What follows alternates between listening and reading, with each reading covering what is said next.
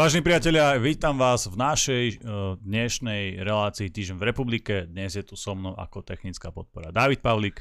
Vážení, zdravíme vás uh, v dôsledku toho, že už tá atmosféra je taká vianočná, tak dnešný formát bude trošku kratší, ale určite sa dostaneme aj k vašim otázkam, takže Telegram, e-mail a potom aj telefón.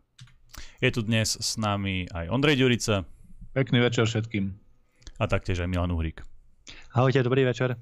Áno, je pravda, že naša dnešná relácia bude trošku špecifická. Samozrejme, už sme v tom vianočnom očakávaní, máme ten uh, vianočný čas, blížia sa veľké dôležité kresťanské sviatky a preto by som ani nechcel zahlcovať ten verejný priestor tými negatívnymi vecami, ktoré prirodzene súvisia s politikou, ale predsa len dejú sa v tom verejnom priestore dôležité veci, ktoré si musíme, či chceme, či nie, aj uh, rozobrať, preto rovno prejdem k veci, aby som potom mohol už riešiť tie také krajšie, uh, nejaké krajšie oblasti, tak poďme rovno k tomu rozpočtu, bol schválený, bol prijatý, ide o jednu z kľúčových vecí pre, pre každú vládu. Táto vláda vieme, že nevydržala, že sa rozpadla, ale napriek tomu vedela ten rozpočet prijať, ako, ako je niečo také vôbec možné, keď už sme sa bavili o predčasných voľbách, už sa možno aj pre niekoho začala tá predvolebná kampaň, už sa robili nejaké stratégie a teraz bum, prešiel ten eh, štátny rozpočet. Čo to vlastne znamená pre Slovensku, pre nás?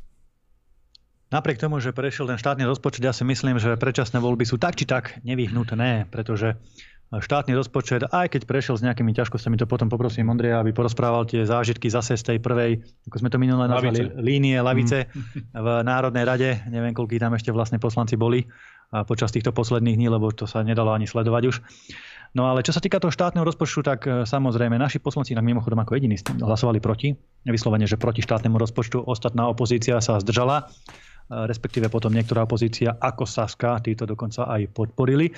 My sme mali voči tomu zásadné výhrady a hovorím, s takýmto rozpočtom sme nemohli súhlasiť. Keby sme sa len zdržali alebo dokonca hlasovali za, tak by sme popreli všetko, čo sme kritizovali a za čím sme si stáli posledné dva roky. To znamená, či už sú to tieto covidové pandemické nezmysly alebo pomoc Zelenskému na Ukrajine, rozdávanie peňazí, rozhazovanie peňazí po celom svete na všetky možné nezmysly alebo budovanie Matovičových nejakých záhadných rezerv na nejaké atomovky, ako to on nazýva. Mm.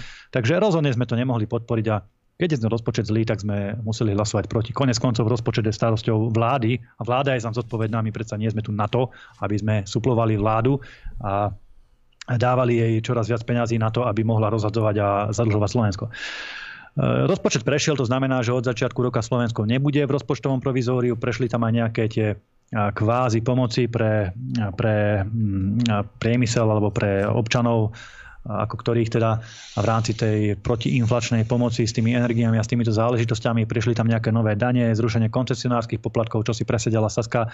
Skrátka také, také veci, ktoré ale nie sú nejakého zásadného revolučného charakteru. Skôr je tam zaujímavý ten politický rozmer, že ten rozpočet vôbec prešiel, lebo všetci mm-hmm. sme samozrejme s napätím čakali, že čo sa stane, či ten rozpočet prejde, neprejde, však vieme, čo sa stalo minulý týždeň vo štvrtok, že vláda padla, pohádali sa, vynadali si do zlodejov, do skorumpovancov a neviem čo a zrazu teda ten rozpočet sa nejakým spôsobom pretlačil, vyrokoval a schválil, takže, takže sami sme boli trošku tak napätí a prekvapení, no ale E, prešlo to. Napriek tomu aj samotný Súlik alebo Sáska hovoria, že to, že podporili rozpočet ešte neznamená, že e, idú vytvárať nejakú novú vládnu 76. A na druhej strane aj Kolár vyslovene povedal, že síce podporili rozpočet pre stabilitu Slovenska, pre nejaký pokoj v krajine, keď to tak poviem, pokoj v rodine, a samozrejme aj preto, aby mohli oni tie peniaze e, ešte naďalej nejakým spôsobom rozhodovať a míňať. A to len tak akože mimochodom. No ale e, hlavne teda nebude to rozpočtové provizórium a uvidíme teda, ako, ako sa to premietne do politickej mapy od e, začiatku roka, lebo pokiaľ viem, Ondrej tak Kolár povedal, že o ústave o tej zmene ústavy, o tej novele ústavy, o predčasných voľbách by sa malo hlasovať po novom roku po sviatkoch, to znamená nejaký 6. 8. január, alebo kedy to tam začína. 24. bude schôdza až tak. Ale spomínalo nejaký, takže po sviatkoch. Áno, vtedy to spomínal, ale teraz je upresnenie na 24. Mm. januára. Mm. Čiže vtedy sa zač- začnú nejaké rokovania, alebo kto vie, čo tam vlastne bude, lebo však mm. to, to, to, to, sa to naozaj nedá ani vyveštiť pri týchto bláznoch a šampiónoch, takže uvidíme, čo sa stane, ale To, že rozpočet prešiel, ja to beriem ako, ako a nie ani pozitívnu správu pre Slovensko, ja to beriem ako niečo, čo je štandardné, veď to je úplne normálna vec, že hádam, rozpočet by mal prejsť. E, skôr je čudné, že sa to schvalovalo teraz, e, dva dní pred Vianocami, e, že sa na tom nevedela vláda normálne dohodnúť. To je neštandardné. To, to že tešiť sa teraz, že rozpočet prešiel, to, to by sme sa nemali, lebo to je tak samozrejmá vec, ako, ako ako že e, v dome máte vyrovnané nejaké hospodárenie, alebo ste zaplatili účty, alebo máte naplánované nejaké mínené peniaze. Proste to je, to je samozrejmá vec, takže, takže nepovažujem to za nejaký zázrak a za niečo teraz potlesku hodné pre súčasnú, čo to je vládnu, ja neviem, či koalíciu, alebo proste ten, ten, ten zlepenec ale skôr za niečo, čo už dávno malo byť hotové. To bolo také, také uh, zhodnotenie možno z nadhľadu, také všeobecné politické. Ondrej, skús teraz ty uh, také osobné priamo z uh, tej prvej línie, ako to tu, ako to tu zvykneme nazývať. Ako vyzerá teraz to fungovanie v parlamente? Vieme, že ani predtým, ako padla vláda, to nebolo veľmi rúžové v tom pléne, ale ako je to teraz, ako je možné, že napriek všetkým tým veciam, ktoré si vykričali navzájom títo naši, nazvime to partnery, tak uh, sa dokázali zhodnúť na takej dôležitej veci, ako je rozpočet. No tak je to tragédia ešte väčšia, ako to bola, e, pretože mne sa stalo v posledné dni, že som dvakrát prišiel do pléna do sály a bola prestávka, potom bola zase prestávka a v podstate bola e, tá prestávka v priebehu celého dňa nerokovalo sa, pretože oni hmm. spracovávali tie dohody do formy pozmeňovacích návrhov a tak ďalej, takže sa to všetko na tom zdržiavalo. Tá atmosféra je tam veľmi chaotická, naozaj, naozaj veľmi chaotická, pretože v rámci programu schôdze už nevedel ani predsedajúci, ani samotní poslanci, v akom bode, v akom momente sa vlastne nachádzame. Zachytil som vyjadrenia podpredsedu parlamentu, ktorý takisto hovoril, že on sám netuší, kedy sa, kedy sa začne rokovať ďalší bod a tak ďalej. Zbytočne by som to tu komentoval a rozoberal nejak, nejak do hĺbky. Podstata je taká, že ten parlament naozaj nefungoval poriadne a celé tie zmeny alebo podmienky, ktoré si dávala Saska, sa na poslednú chvíľu potom spracovávali a čakalo sa v podstate na to. Myslím si, že aj tá dohoda, ktorá vzýšla z toho, bola len naozaj takým zlepencom a že to nie je, nie je dôstojné pre takú, takú výraznú tému, ako je štátny rozpočet, ale e, schválili to. Osobne si myslím, že tá dohoda napriek všetkému, čo odznelo, že tam bola nejaká politická korupcia, že tam boli nejaké dohody a nejaké, nejaké proste náznaky e, vydierania, mm. že si dávali nejaké odkazy alebo, alebo e, boli nejaké, ja neviem, obvinenia niekde na pozadí, kde, kde týmto chceli naznačiť tým politickým lídrom, že sa majú radšej dohodnúť. To už by som nechal to už by som nechal na samotnú koalíciu, alebo, alebo teda to, čo z nej zostalo. To je ich problém, to nie je naše, e, naše maslo, ale je pravda tá, že ten parlament naozaj nefunguje a nemyslím si, že bude fungovať v takom zložení, keď sa bavíme o koalícii, v takom zložení, v akom Eh, tam koalícia momentálne a to počítam, to počítam aj teraz stranu SAS do tej, do tej koalície, pretože stále sú tie nejaké špekulácie a nejaké e, rozhovory, ktoré naznačujú, že by sa mali dohodnúť, alebo že jeden z možných scenárov je nová, nová 76 alebo alebo ďalší nejaký spoločný postup. Nemyslím si, že, tak, eh, že sa tak stane. Myslím si, že to, že donútili napríklad Matoviča odísť z postu ministra aj keď už tam v podstate nie je, alebo je, to už dnes ani, ani ľudia nemajú prehľad. E, myslím si, že to ešte viacej e, zvýši tú nervozitu v tej koalícii, že tam budú procesy, kedy sa tá koalícia naozaj nie, že sa bude schopná dohodnúť, ale myslím si, že po tomto štátnom rozpočte sa tam tie, tie vzťahy úplne zmenia, že tam poodchádzajú poslanci, že popreskakujú do iných mhm. klubov. Mm-hmm pretože či je to volano, e, či je to v ďalších stranách, či sú to ďalší poslanci, ktorí vystúpili povedzme zo Smerodina, naozaj ten parlament to je, to je veľmi, veľmi e, zvláštne miesto v týchto dňoch. A uvidíme, čo bude 24. januára, pretože tak ako hovoril Milan, e, predseda parlamentu, avizoval, že sa bude prvá schôdza rokovať niekedy okolo 10. alebo, alebo zo začiatku januára, v prvej polovici januára, ale teda z dnešného ukončenia schôdze je výstup taký, že sa bude pokračovať 24. januára. Zároveň, keď sme sa bavili o tom, že čo bude ďalej e, téme predčasných volieb, tak je pravda, že tá, tá ústava by sa mala riešiť v prvých, v prvých dňoch tejto schôdze nastávajúcej, mhm. pretože všetci títo koaliční lídry upozorňujú na to, že aj prezidentka sa vyjadrila, že teda do januára chce mať nejaký, nejaký termín predčasných volieb, respektíve nejakú dohodu konkrétnu a e, predseda parlamentu Kolár to takisto zdôrazňuje, pretože mu nič iné nezostáva, keď si chce, keď si chce udržať ešte voličov. Takže on, on to aj z tohto dôvodu e, veľmi nahlas hovorí, že e, je treba sa dohodnúť na predčasných voľbách. Ale ako to dopadne, to teraz sa to naozaj mení z hodiny na hodinu. Alebo teda sa menilo. No teraz je, teraz je prestávka, takže uvidíme, čo sa zase udeje niekde v zákulisí a s čím sa začne 24. januára. Takže pre nás je dôležitá tá e, druhá polovica januára, kedy, e, ako ste spomenuli obaja, začnú tie e, rokovania o predčasných voľbách, ktoré budú, nebudú, to ešte uvidíme a zároveň je ale aj referendum. Tak ako si myslíte, že dopadne zase toto? No ešte jedna veľká vec by sa mala stať, pokiaľ teda mi to Ondrej potvrdí, tak pán minister Matovič slúbili, že podajú demisiu niekedy, keď bude schválený štátny rozpočet a e, pokiaľ som to správne pochopil, tak hneď potom, že bude, keď bude schválený štátny rozpočet, mi vychádza asi na zajtra. Že zajtra, zajtra myslím. na zajtra. Samozrejme, hneď sa ozvali ústavní právnici, vo viacerých médiách to bolo rozoberané, že Totiž to Matovič sám to povedal, že keď sa ho pýtali, že ako chce presne tú demisiu podať, keďže vláda už e, je odvolaná, takže teda ako by to procesne chcel, tak začal niečo motať, že tak nejako, tak nejako, že premiér podá žiadosť prezidentke, alebo tak nejako, citujem to slovo, tak nejako mm. tam viackrát zaznelo. Čiže nevedel presne ani on sám, ako len proste chce nejakým spôsobom skončiť. Ale ústavní právnici sami sa zhodujú, že to nie je také jednoduché, lebo vláda je momentálne teda nie v demisii. Demisii by bola, keby sami podali demisiu, že máme toho dosť, končíme, e, záverečná a prišli by k prezidentke s nejakým papierom, že končíme, podávame demisiu, ale to sa nestalo, lebo demisiu nepodali. Vyslovil im parlament nedôveru a to je zásadný rozdiel. To znamená, že e, vláda je odvolaná, ale prezidentka ju nejakým spôsobom ešte poverila, aby e, držala štát alebo vládu v rukách, aby to nebolo bez vláde, lebo však niekto samozrejme musí byť zodpovedný za tie veci. Takže ani, ani Matovič nevie sám podať demisiu, ani premiér Heger ho nevie odvolať, keďže, keďže je vlastne aj Matovič už odvolaný, aj s Hegerom samozrejme odvolaný. To znamená, že Heger nevie Čaputovej dať papier, že návrh na odvolanie Igora Matoviča alebo požiadavku na odvolanie.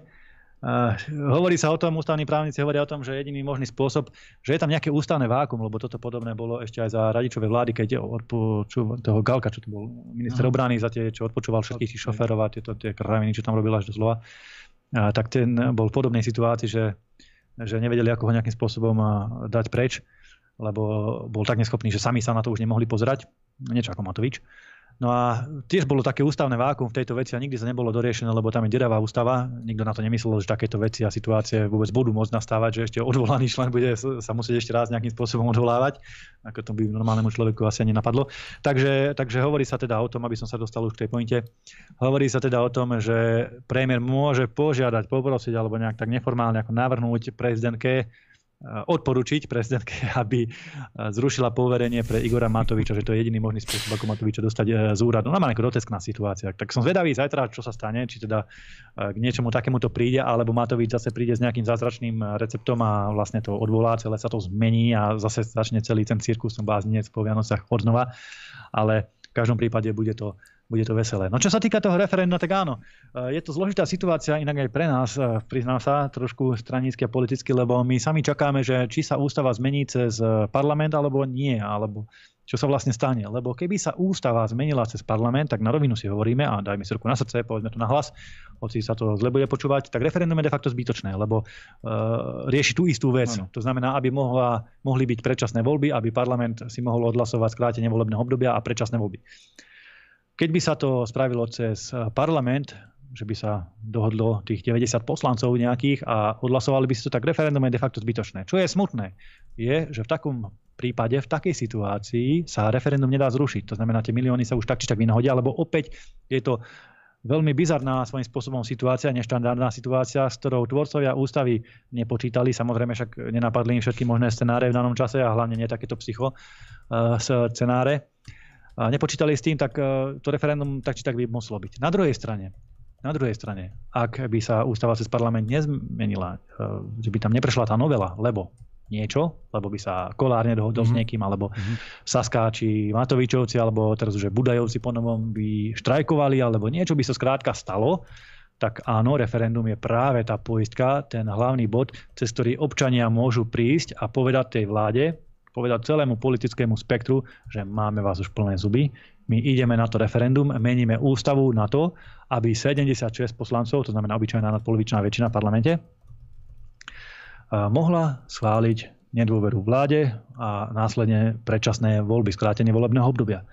A podľa tých prieskumov, ktoré boli aj medializované, a teraz zase si dovolím kopnúť do mass médií, do tých mainstreamových médií, pretože podľa posledného prieskumu, ktorý vyšiel, čo ja viem, nejak dva týždne, nie, dva týždne dozadu, myslím, ten o prieskum o referende, o účasti na referende. Uh-huh. Tam bolo, že nadpolovičná väč- väčšina voličov povedala, že by sa referenda určite zúčastnila, alebo asi zúčastnila.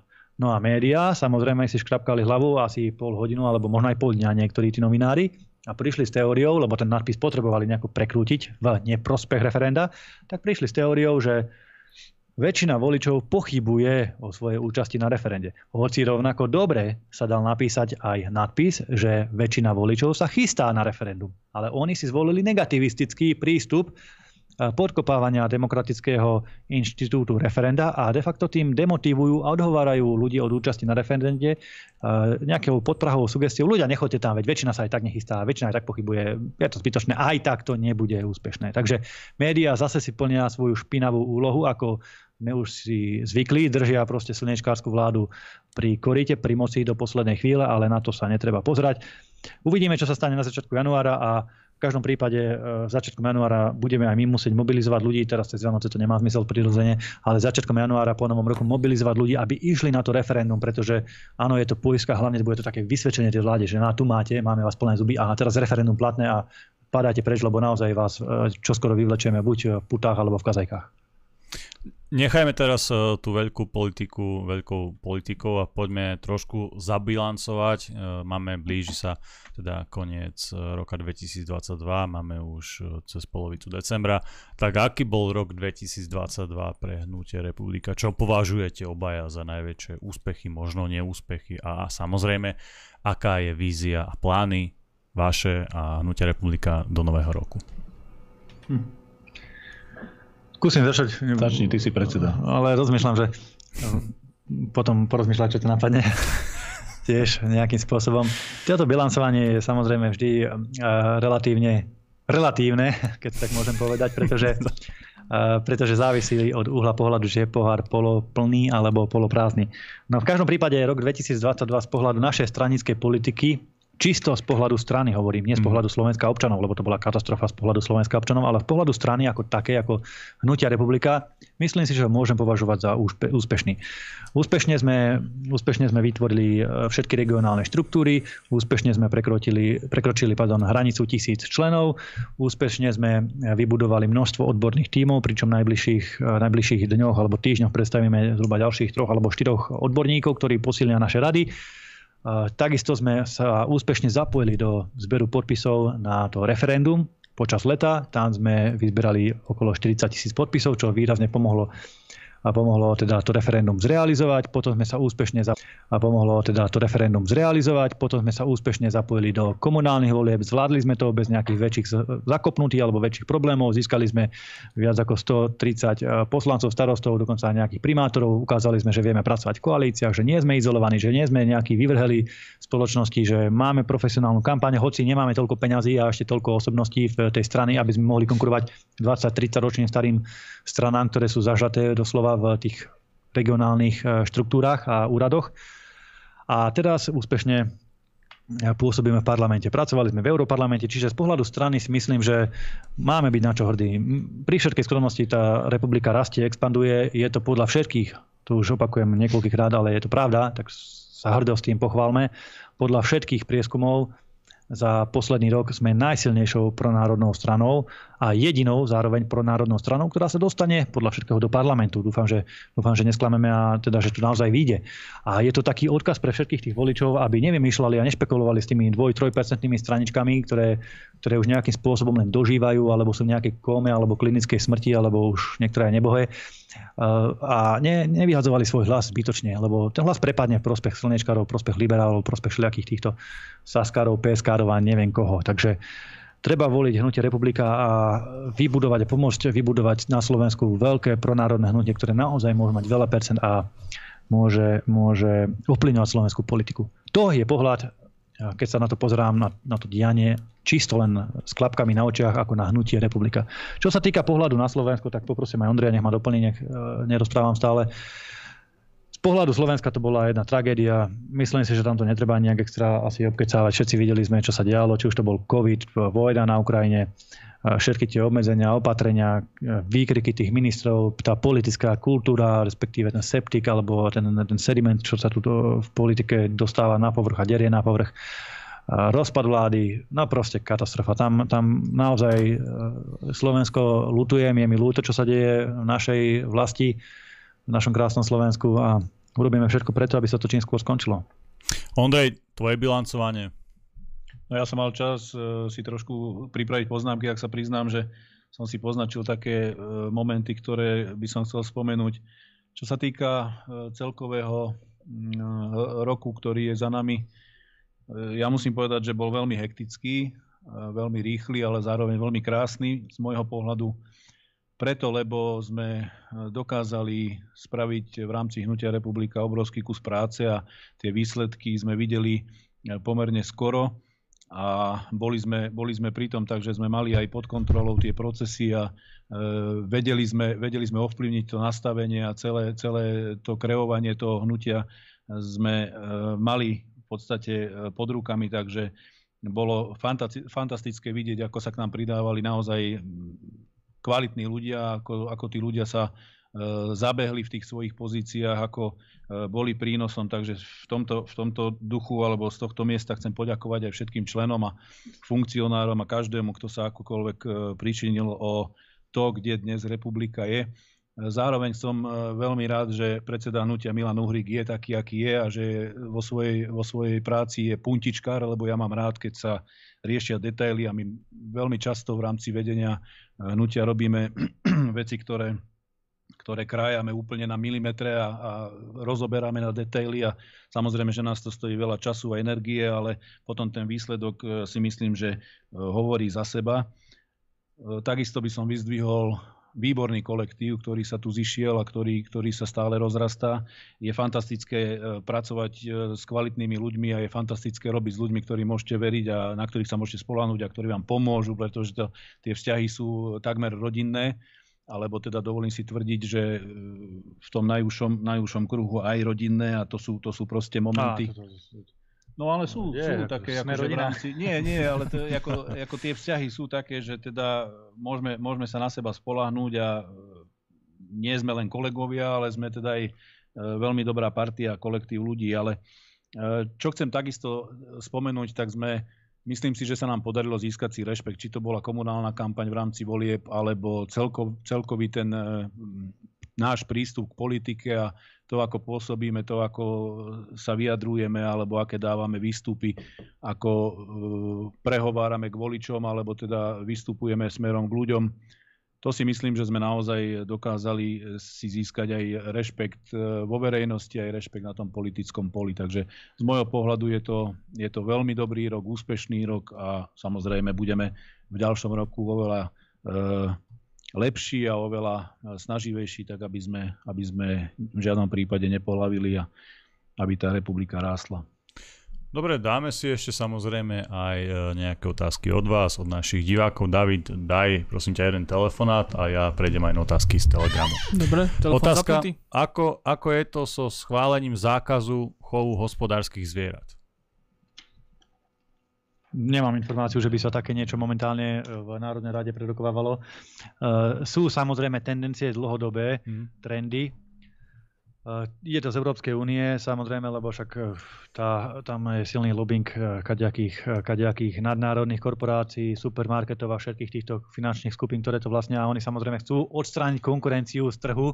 To znamená, že každý, kto si nejakým spôsobom chová vlastné zvieratá, tak sa ho snažia zrušiť, sprísniť mu pravidla, šikanovať ho, demotivovať ho cez politiku, cez kontrolu, cez hygienu, cez veterinu a všetky možné veci, aby sa viac potom predávalo v tých supermarketoch. Takže typický predátorský prístup týchto supermarketov. My s tým samozrejme nesúhlasíme, vždy hlasujeme proti týmto veciam, vždy na to upozorňujeme, ale táto legislatíva potláčania, potláčania tých domácich chovov, alebo teda robenia zloty, zlá tým malým farmárom a malým chovateľom, malým hospodárom je dlhodobá, je, je systematická, ale nemám informáciu dokonca ani z Európskej únie, že by sa teraz niečo Eh, výrazne v tejto veci pozmenilo, len pokračuje ten zlý stav, ktorý je tu dlhodobo, bohužiaľ, ale teda tak to je. Jediné, čo sa zmenilo v poslednej dobe, také, čo sa týka týchto vecí súvisiacich s prírodou, je, že boli eh, obmedzené, respektíve budú obmedzené dotácie na biomasu, ktorá pochádza z lesa, lebo slnečkári zase nejak vymýšľajú, že oni podporujú obnoviteľné zdroje energie, ale toto nie je podľa nich obnoviteľný zdroj energie, takže to sa tam nejakým spôsobom išlo obmedzovať a rušiť ale s chovom nemám informáciu takto zľavy o tom, že by sa niečo v poslednej dobe sprísňovalo. Ale upozorňujem, hovorím, je to zlé a keby bolo na nás, tak určite tie podmienky pre ten chov zvolníme, uvoľníme a nech si ľudia podľa možnosti chovajú, čo potrebujú. Určite budeme proti tomu, keby to prišlo na stôl, pretože pre nás je to aj otázka takého štandardného tradičného života na Slovensku a nehovoriac o tej ekonomickej nejakej rovine, ale proti týmto e, návrhom zákonov alebo proti podobným zákonom samozrejme vždy veľmi vystupujeme a určite to bude aj v tomto prípade. Ale teraz boli úplne iné témy, takže nemám ani ja vedomosť, že by to bolo momentálne niekde e, na že by niečo nové sa stalo v tejto veci, ne, nemám informáciu o tom. Poďme na volajúceho, nech sa vám páči, dobrý večer. Pekný večer. Halo. Áno, Máte priestor, nech sa páči. Počujeme sa, dobrý večer. Jozef e, z Dubnice. Ja by som vás chcel všetkých len pozdraviť, nebudem dlho zdržiavať. Ide vám to dobre, držíme palce, e, trošku viac tej propagácie medzi ľuďmi, e, lebo všetci toto nepozerajú. Mm-hmm. A verím tomu, že všetci vás budú voliť tí, čo sú proti tejto ľudskej bande. Chcem trošku odrastiť jednu vec na pána Mazureka, ktorý tam momentálne není on, alebo keď, keď, keď oslovuje keď oslovuje v parlamente, že vážené dámy, vážení páni, tak ja som to všetko pozeral, ja som tam jedinú dámu nevidel, naozaj. Jedinú dámu som tam nevidel a to jak správaním, tak počínaním hm. politike. Takže mohol, mohol by to začať, že vážené prítomné poslanky, alebo tak nejako. Ja, ja to chcem odhasiť. No a ďalšia vec, minule ste poslednej relácii, čo som pozeral, nechali tam toho nešťastníka, neviem, jak sa ten pán volá, ale technika má robiť. A boli tam tri ženy. oni mali oni mali v diskuzii, že ženy v politike. Ja som na tom nešťastníkovi videl, jak by sa rád odtiaľ dostal, ale to bolo tak vyteslené, že že naozaj nemohlo ťalo, niečo sa nedalo počúvať. Ja, Asi áno. No. Len toľko, nebudem ďalej. Majte sa pekne, Ďak, držím Ďakujem, majte sa. Ďakujem pekne za telefonát a za podnety, David. Ani nehovor, viem, že by si klamal, proste, že chceš byť slušný, že ako sa ti tá relácia páčila, ako to bolo super, ako si za ženy v politike, ako za, za tú veľkú emancipáciu a tak Poviem ďalej. to tak, dávame priestor aj tým, s ktorými nesúhlasíme. No. Hej, dobre. Páni štúdiu v Nitre, môžete odpovedať. No chceme len poďakovať za to, že pán nám drží, drží palce a že takýmto spôsobom nám vyjadril e, sympatie. A e, ja sa pristavím len pri, pri jednej takej veci, ktorú spomenul, že by sme sa mali viacej prezentovať. My sa snažíme samozrejme prezentovať, ale tá, tá, ten prístup médií je taký, že E, či už naše tlačovky alebo naše výstupy sa do médií nedostanú, napriek tomu, že často posielame tlačové správy všetkým médiám, alebo teda takmer všetkým médiám, ktoré sú tie naj, najväčšie e, na Slovensku. A, a realita je taká, že e, tie informácie od nás sa samozrejme neuverejňujú, nezverejňujú, pretože nikto nemá záujem na tom, aby republika tlmočila svoje názory, svoje postoje tie postoje, či už na konkrétnu situáciu, ktorú treba komentovať, alebo ktorú komentujú aj iné politické strany. Tie, tie naše postoje sú veľmi hodnotné a naozaj e, si dovolím tvrdiť, že máme čo povedať a možno práve preto, že tie, e, tie správy od nás sú pomerne silné a pomerne trefné, tak e, médiá ich jednoducho ignorujú. To je fakt, ktorý sa nám nedarí nejakým spôsobom zmeniť a nie je to v našich rukách, pretože to nezáleží od nás, to záleží od toho média, či tú správu uverejní alebo neuverejní. A čo sa týka toho Milana Mazureka, tak ja mu to budem tlmočiť, pokiaľ si to teda on nevypočuje alebo nevypočul teraz priamom prenose, tak e, ja mu, ja mu odkážem tento postreh. Dobre, moja otázka e, na štúdio v Nitre, otázka na záver. Viem, že objektívne máte toho naozaj veľa, že ste v tom veľkom pracovnom zóne, veď sa riešili veľké politické, spoločenské otázky. Ehm, stihli ste sa vôbec nejako pripraviť na Vianoce, alebo ako, vním, ako ste vy prežívali to predvianočné obdobie? Ja predvianočné obdobie prežívam celkom, celkom by som to povedal, v intimnej sfére. Píšem knihu, takú maličkú brožúrku.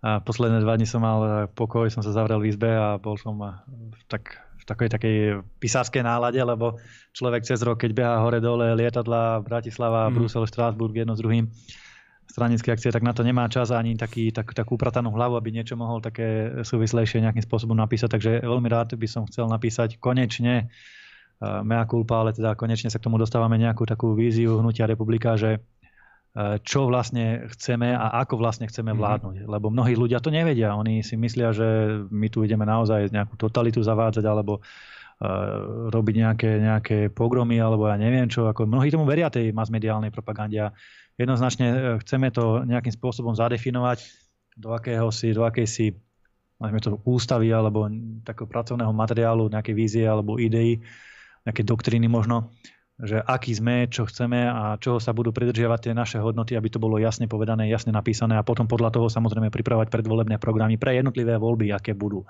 Či už sú to parlamentné voľby, alebo europarlamentné, prezidentské, alebo komunálne, župné. Takže takéto niečo by som chcel v priebehu decembra, januára dať dokopy. Nebude to dlhé, bude to mať pár strán, pretože ľahšie sa píše dlhý text, to poviem rovno.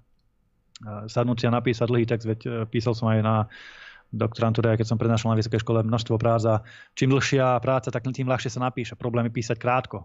A, a výstižne, stručne, áno. A výstižne, to je, to je 10 krát náročnejšie ako napísať niečo dlhé.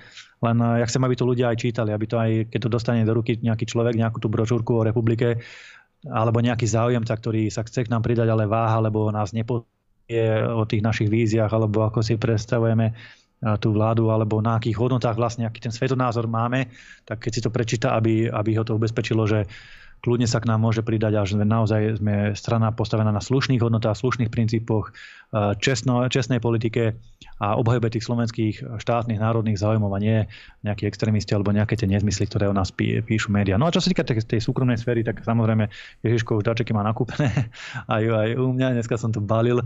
Ja poviem vám rovno, ja nenávidím baliť dačeky, neviem ako vy, to je taká, taká súkromná teda vec. Máš radšej skôr nikdy... to rozbalovanie dačekov, to je jasné. Uh, viete čo, ten papier, ja to samozrejme nerobím nejak extra, lebo však uh, nemám k tomu až taký vzťah.